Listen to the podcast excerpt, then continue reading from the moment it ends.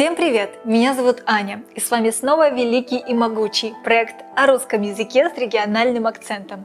Вы уже знаете, что в русском языке выделяются две основные группы частей речи – самостоятельная и служебная. Вы помните, что самостоятельных частей речи насчитывается шесть, а к служебным частям речи относятся предлоги, союзы и частицы. Особое место в русском языке занимают слова междометия.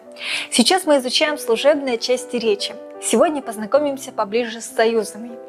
Для чего нужны союзы?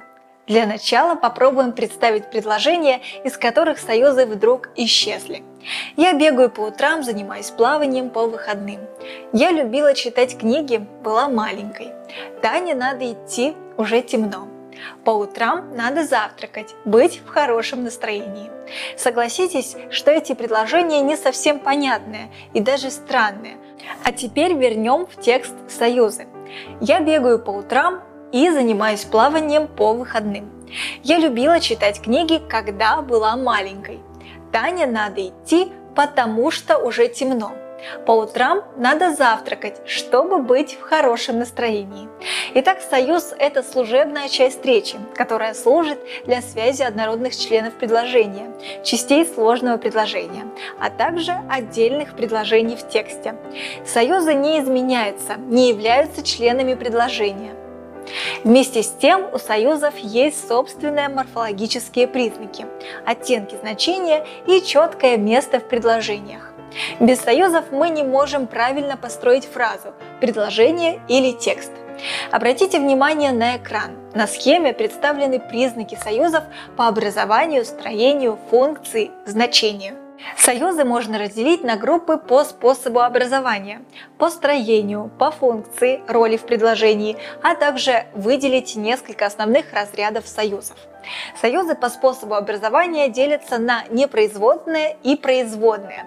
Непроизводные союзы и, а, но, или, как, что и другие. Производные образованы по-разному, соединением непроизводных союзов, как будто, но и, так как, соединением указательного слова и простого союза, для того чтобы, с тем чтобы, соединением союза с местоимением и словом с обобщенным значением, в то время как, до тех пор пока, от других частей речи, хотя, чтобы. По строению делятся на простые, состоящие из одного слова, и составные, состоят из двух и более слов, которые могут повторяться в предложении. Простые союзы и, а, но, или, что, чтобы, как, если, однако, зато, тоже и другие. Составные союзы. Так как, в то время как, как скоро, вследствие того, что, в связи с тем, что.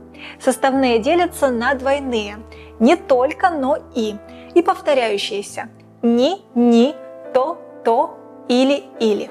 Роль союзов – выражение связи в предложении или синтаксических связей, сочинительных и подчинительных.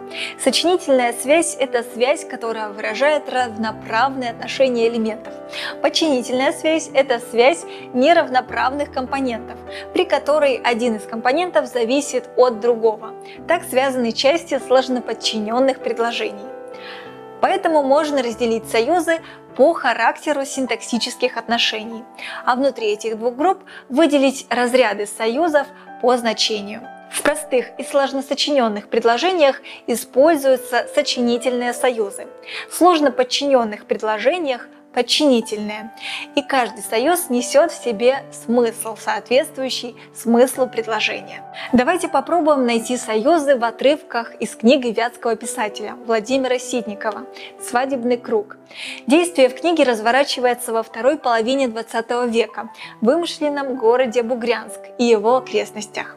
На первом плане отношения молодых героев книги. Инженер Серебров вроде бы настырно и круто обучал своих курсанток тракторному делу, но все чаще, оглядывая лица сидящих в кабинете учениц, думал о том, что потуги его напрасны. Союз И соединяет однородные обстоятельства. Настырно и круто союз но противопоставляет по смыслу две части предложения с однородными сказуемыми. Обучал, но думал. Союз «что» относится к подчинительным союзам и связывает две части сложно подчиненного предложения. Думал о чем, что потуги его напрасны.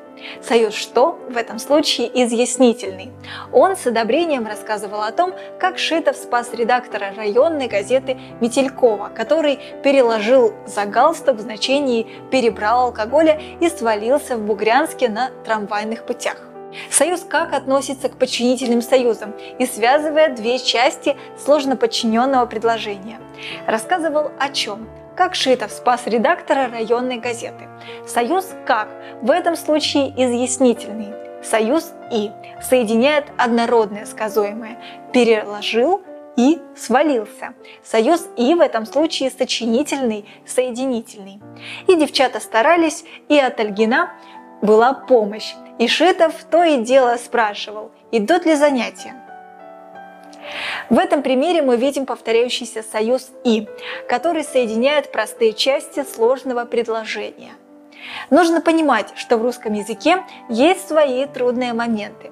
Иногда в сложных предложениях используются не только союзы, но и союзные слова, и даже союзы частицы. А некоторые сложные предложения могут быть вообще без союзов – их смысл передается с помощью знаков препинания, например, двоеточие или тире. А теперь домашнее задание.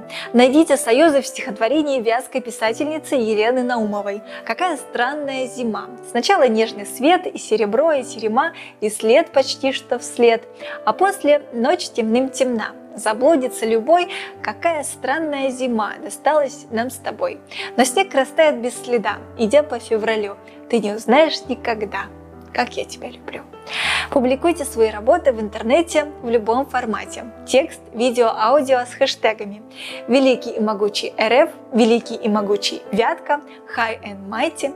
За каждую работу мы высылаем в подарок пазл в онлайн формате и сообщения с пояснениями по работе.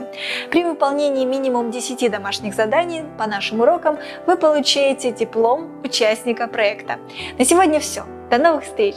Любите и изучайте русский язык!